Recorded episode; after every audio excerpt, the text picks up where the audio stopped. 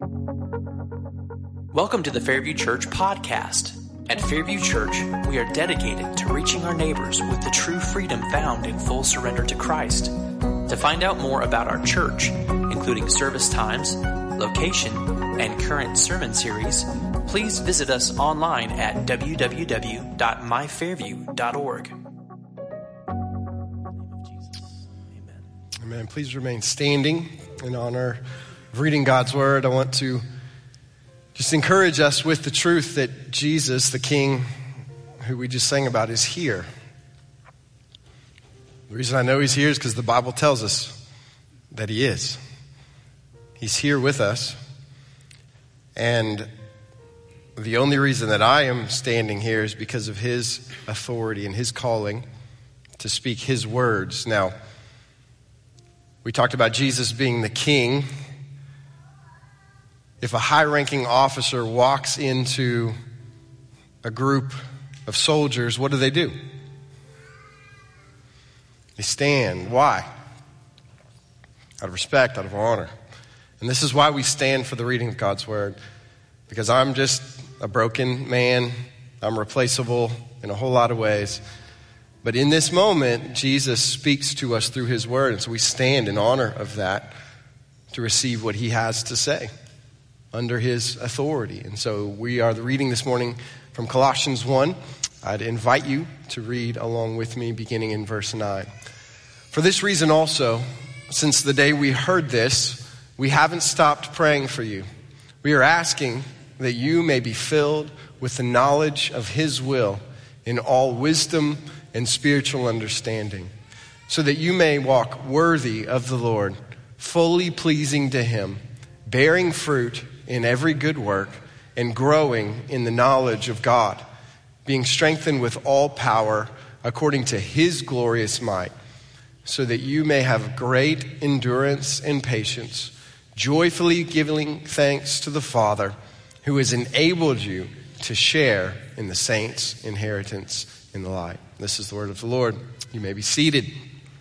We are going through a short sermon series called Summer of Impact.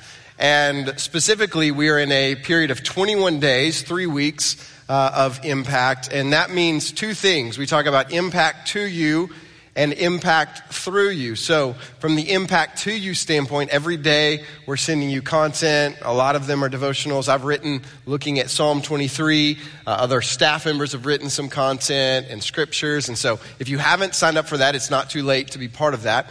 Uh, but then we're also looking for op- uh, opportunities for impact through you. And so we have service projects that began last week. We have more this week, as well as in the weeks to come, or, or I guess the following week.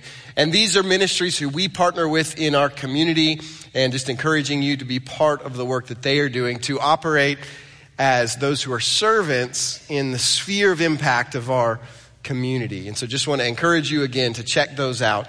But as we are focusing on this summer of impact, the opportunity that God has given us to make an impact uh, for His kingdom, we're looking at some passages of Scripture that point us to that. And so this morning, this passage, which comes from a prayer that Paul gives in his letter to the Colossian church. As we get started, I think it's important to know that there are certain patterns that we're going to find all throughout the Bible. And you see some of these patterns consistently. And what Paul is doing in his prayer is he is taking a pattern that goes from the very beginning of the Old Testament, the Hebrew scriptures, all the way through.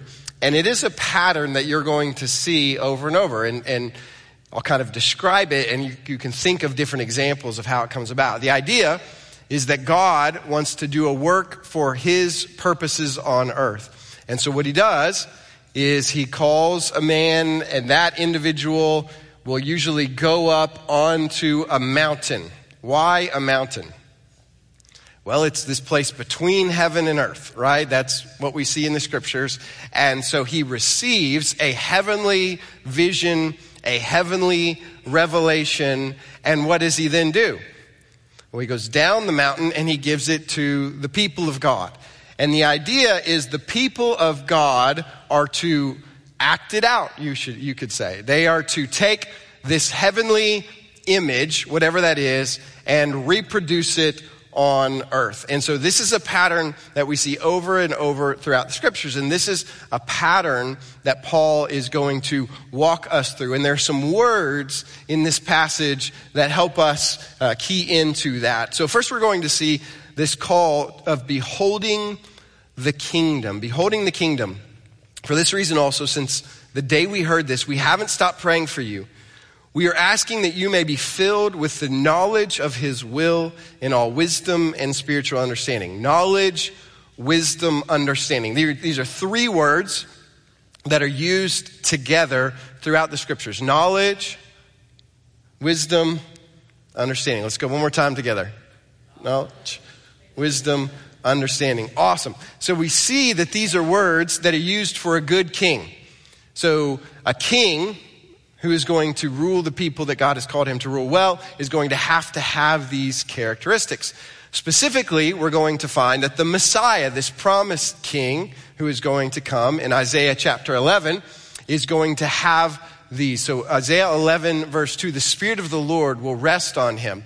The Spirit of wisdom and of understanding, the Spirit of counsel and of might, the Spirit of the knowledge of the fear of the Lord. So Obviously, there are other things listed, but those are these three primary characteristics. So, the Spirit of God, when it comes upon the person, ultimately the anointing of the Lord to be the Messiah, it's going to have these elements. And what Isaiah's letter is going to show is that this Messiah is going to take this knowledge, wisdom, and understanding and use it to bring about God's purpose, His righteousness, His justice, right? His purposes on earth through the people He rules over.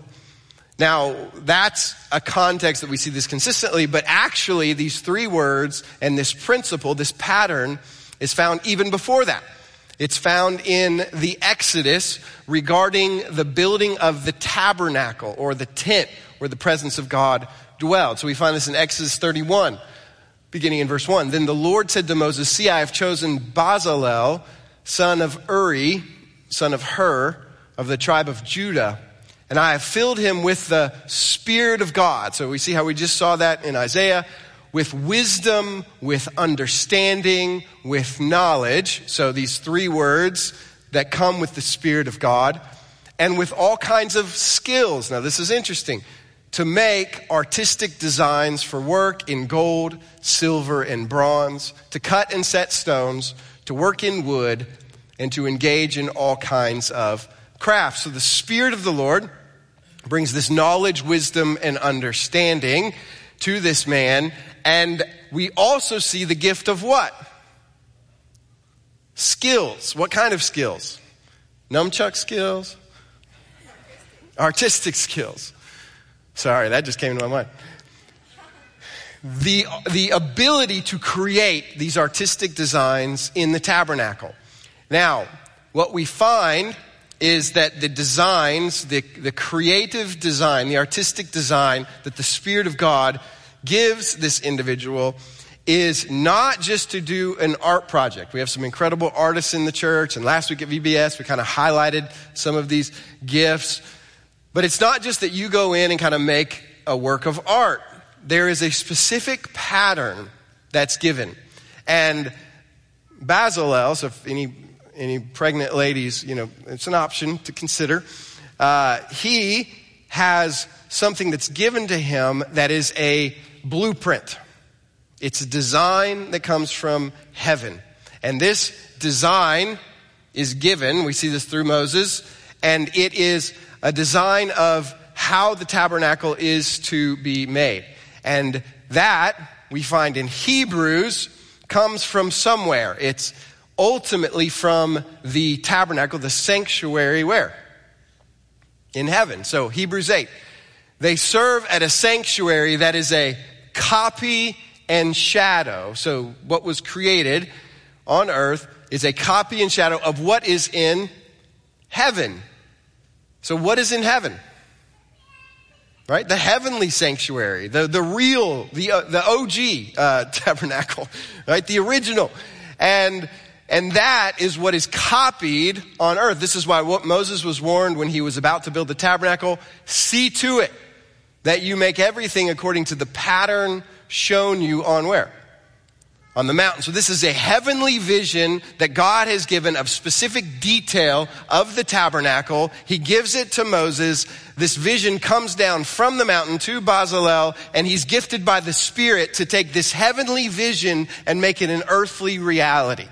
Does that make sense?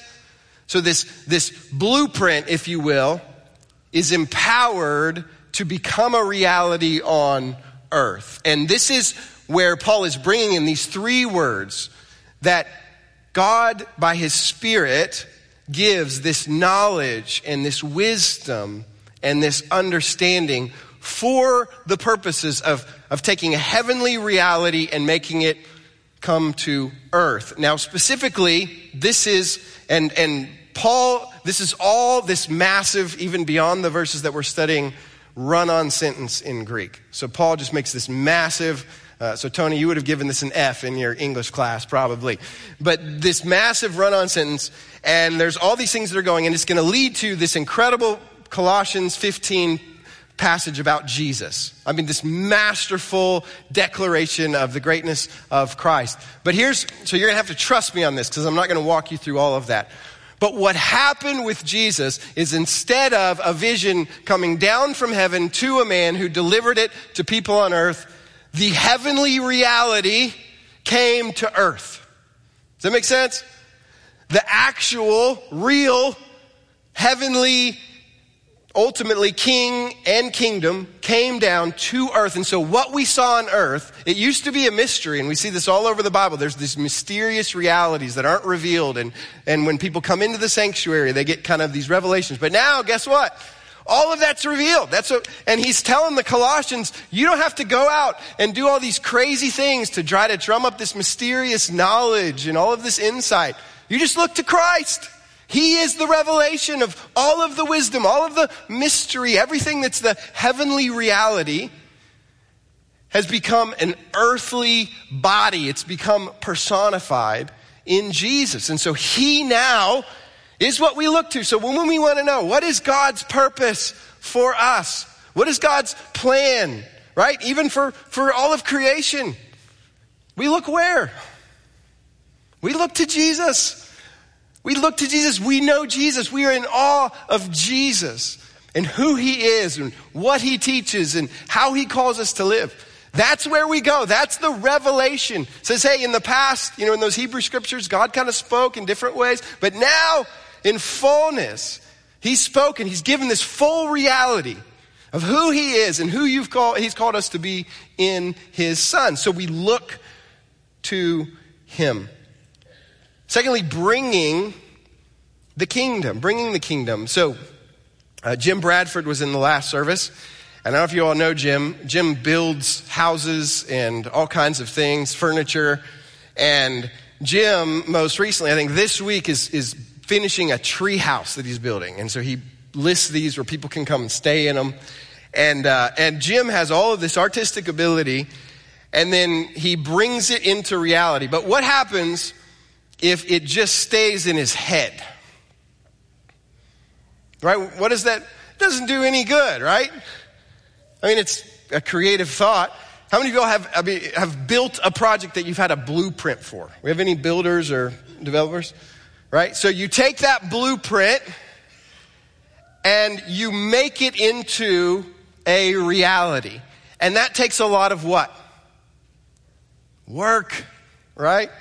A lot of smashing fingers and, you know, all kinds of things.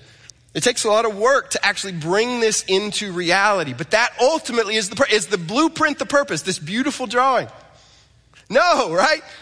That's to be embodied. It's to be developed. It's to be built. And this is what he's saying. This actually, this, this vision that's given to us is to become a reality so that you may walk worthy of the Lord, fully pleasing to him, bearing fruit in every good work and growing in the knowledge of God.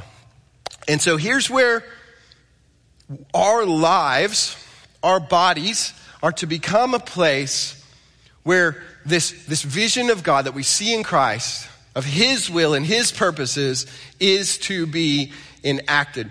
And everything that we do is to be because of the worth of who? Jesus. And this is really important.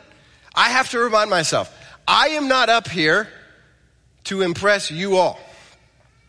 Right? I am not up here to make you think the sermon is good or bad, ultimately. Ultimately, why am I up here? Why do I study? Why do I do the things that I do? Because Jesus is worth it, right? He is worthy of my work. He is worthy of this devotion. He's, and if anything other than the worth of Jesus drives you, what's going to happen? You're going to run out of gas, right? That's why the Bible says, do everything as unto the Lord. That's everything. So all that we do, we are doing it as unto the Lord. The worth of Christ is what drives us to live this out. And so he's calling us to this life that is, this is expression of, of his purposes that's pleasing to him, that is worthy of his calling, filled with the knowledge. Eh, and, and so he has talked about being filled with the knowledge of his will.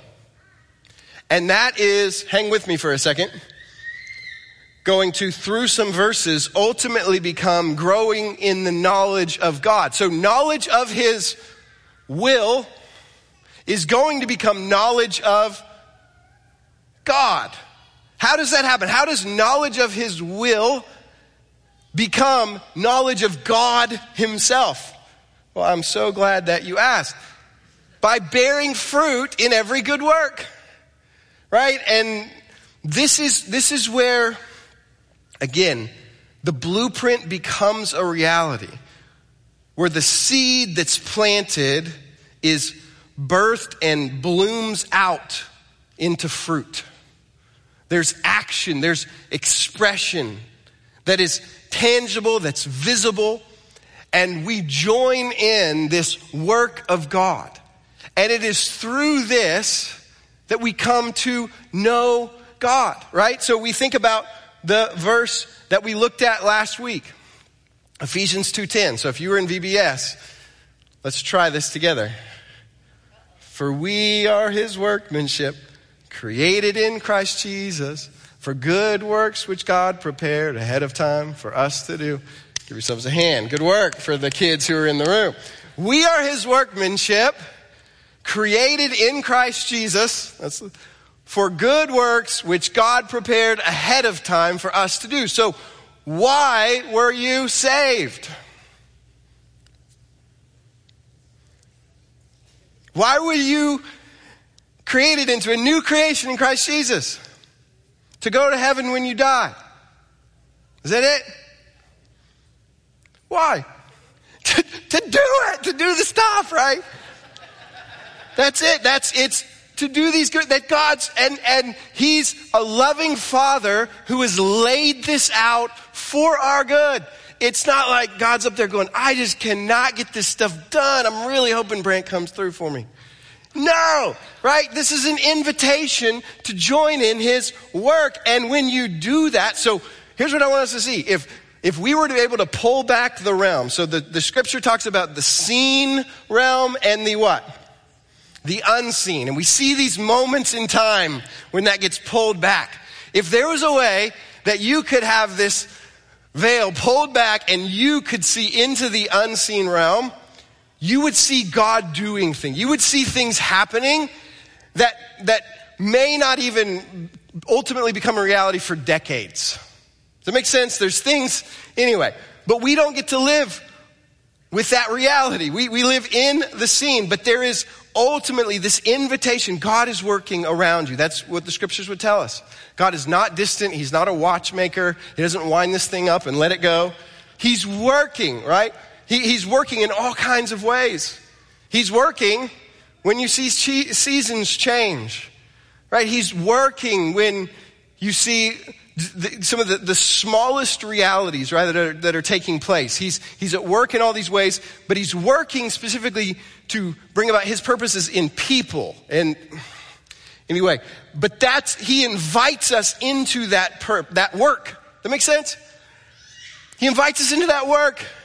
And when you work with someone, you get to know them. So yesterday, uh, Tony and Matt, who were in the first service, and I, we got to work on a project here in the neighborhood and uh, replacing some boards and putting up gutters and uh, doing some different things. And I didn't know Matt. I know Tony Jones pretty well. I didn't know Matt that well. But guess what? At the end of that day of working together, guess what? I knew him. Right? And so Wiley, I mean, like going on a, on a, on a mission serve trip or what, like you get to know people, right? You, you, you go and you work with somebody, you're part of something and you get to know them. And, and this is how, this is how I think we're, we're presented this out as we join God in His work in the world, right? Right around us. We get to actually know Him. And also, so when his work is oriented around loving other people, Jesus summarizes everything, love one another as I have loved you. So we're joining in that purposes and we're trying to love and care for broken people. Guess what we get to know? What it's like for God to love us, right? Oh, my, like this person is so, and God says, yeah, you're like that too. Oh man. We get to know Him by, by being an expression of His work and joining in these purposes in a way that is unique. And that's what our Father wants. He wants us to come to know Him. John 17, 3. The one time in the scripture that we explicitly get a definition of what eternal life is, John 17, 3, Jesus says, This is eternal life, that they may know you, the only true God, and Jesus Christ whom you have sent. Does that happen after we die? No. When does that happen? Now, right? Eternal life begins now of knowing God and growing in this interactive relationship with Him, joining Him in His purposes. Third and finally, believing in the King. Believing in the King. I do not want this to be a pull you up by your own, pour yourself up by your own bootstraps and also a guilt trip where when people, whenever people ask you to do something, you feel like you have to do it. If you've ever been there, what is that kind of like? Like exhausting. Thanks, Jim. I appreciate it. It's or. It is exhausting. It's miserable. It's it's a life that ultimately is trying to do things in your own ability, your own power, your own strength, out of shame, out of guilt, out of obligation. And that is called the self life. That's the flesh, right? And that's not what we're called to. Does that make sense? So that's not what I'm saying here. What I am saying, though, is that God gives you this invitation to be strengthened with His power, to be strengthened with all power according to His glorious might. Now, this is a life that calls us to step outside of our, of our own comfort zone. And, and John Piper has this message, and I think it's a, in his book, Don't Waste Your Life. And he talks about how often we think of prayer as an intercom system for the butler. Have you guys ever heard this? He says, often we think of prayer like a rich person who has an intercom and they got to call the butler to come bring them more pillows, right? He says often that's kind of how it's like, you know, we're comfortable, uh, we're ease, and so we want God to kind of fill in the extra comfort level details. Uh, and, and it's fascinating. C.S. Lewis writes this letter to his sister, and he says, Please desperately pray for me because I am at ease. Things are going so well for me, both outwardly and inwardly right? And I'm terrified. Why would Lewis be terrified? Because things were going so well and he was so at ease. He knew how dangerous it is to be comfortable, to be at ease spiritually, right? To just be put to sleep. And he writes about this in his books. Like it's always this comfort, it's always this sleep, the spell of ease. And it's, but it's, but it's that ultimately that God has called us from. And so Piper says that instead prayer is like a wartime walkie talkie. It's this, I need desperately reinforcements, right? I'm in over my head. I can't do this on my own. God, I'm asking you to come through. And that's real dependency. And that's this real sense of, of dependence on God. And that requires us to step out of just the things that are easy for us to do on our own. Does it make sense? That's a, that's a, a, a life with God. And, and, Psalm 23, that's a life with God as our shepherd. God, God is with us. He's shepherding us. He's protecting us. He's providing for us. And we need it. We, we, we understand how completely helpless I am hopeless without the Spirit of God. Unless the Lord builds a house, the laborers build in vain or toil in vain. We understand that.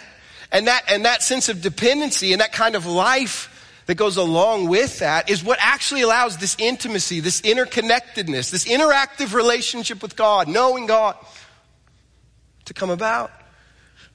And this is this dependence on his strength so that you may have great endurance and patience. So this, if you've ever had somebody who's like, man, the Spirit of God, I was at this service, or I was at this event, at this conference, and the Spirit of God was just poured out, right? And there's times when those things happen. Typically, what are they going to describe as the expression of the outpouring of the Spirit of God?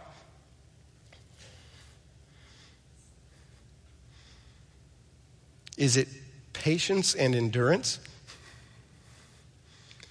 I was so patient with my kids this week.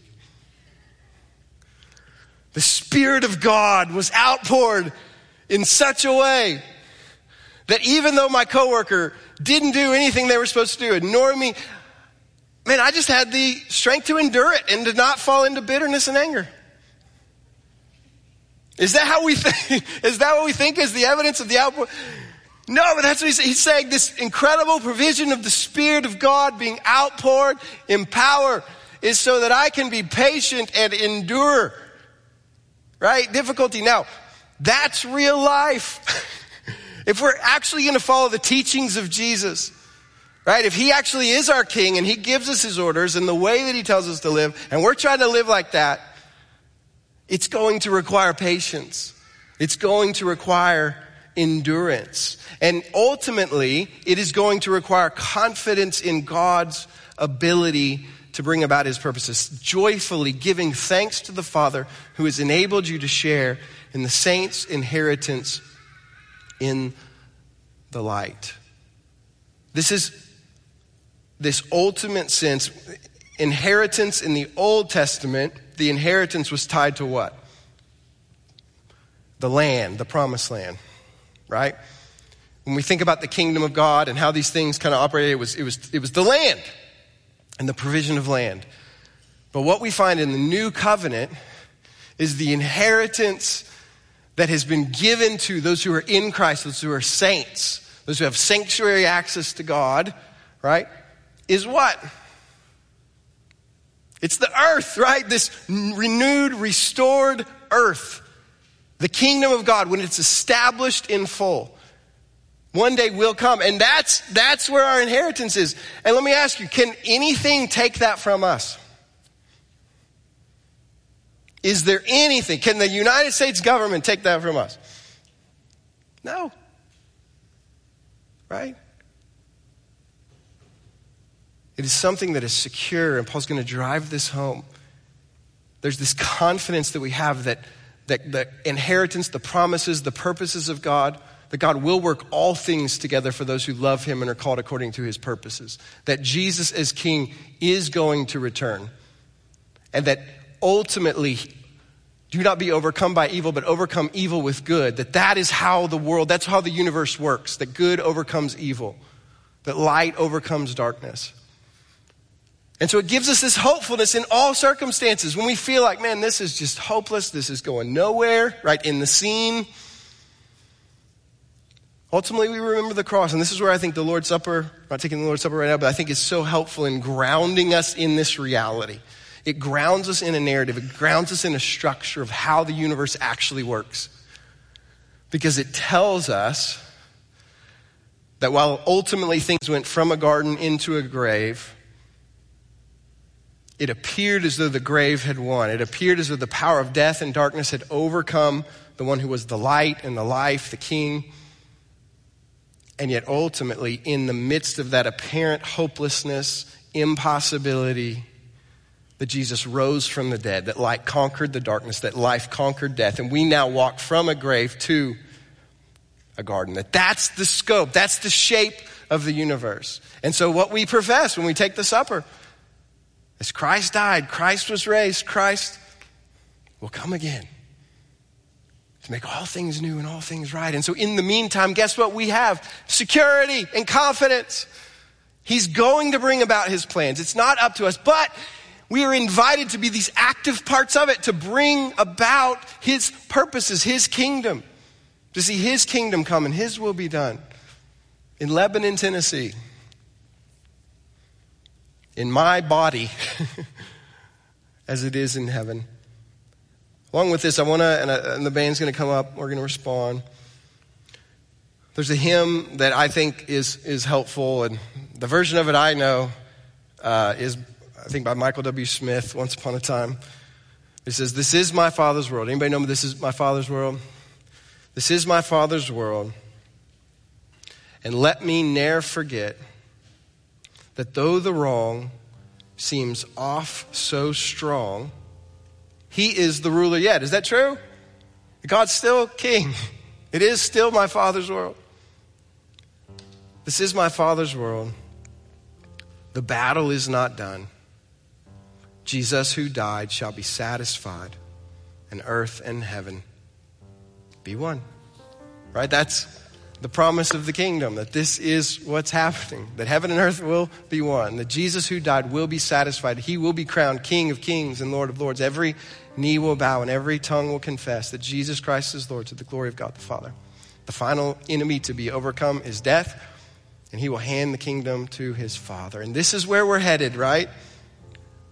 So we're invited in the meantime to join the work of the kingdom. We fight for a winning king. Father, we thank you that you have invited us into the joy of being your servants on earth. That you have allowed us as your church to be the hands and feet of Christ.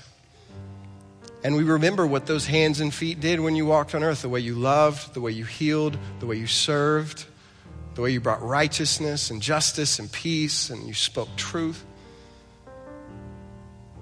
So, Lord, we desire to be empowered by your Spirit to do the works you've called us to do. You know, you said that even greater things will be done by your Spirit working through us collectively. So we desire to be your church. And we pray that your kingdom will come here into our community, that your will will be done. And so, Lord, give us the vision of Jesus and his worth and his glory that's so crystal clear. Allow us to see the greatness and the glory of Christ that's so much better, so much greater, so much more worthy than anything else that we get distracted by to see clearly the, the greatness and the worth of Christ that, that leads us to offer our lives and our time, resources, all that we have, to raising up and bringing glory to the name of Jesus through serving Him in this time. And so, Lord, we're just, we're asking your Spirit to work. We're asking that you would bring hearts that are dead and cold to life. Would your Spirit work through situations that just seem hopeless and impossible to bring about hope and life. We ask this in Jesus' name. Amen. As we respond, the prayer room is going to be open. If there's anything that you need prayer for or anything you want to talk about, we would invite you to come as we respond in song. Thank you for listening to the Fairview Church podcast. To find out more about our church, please visit us online at www.myfairview.org.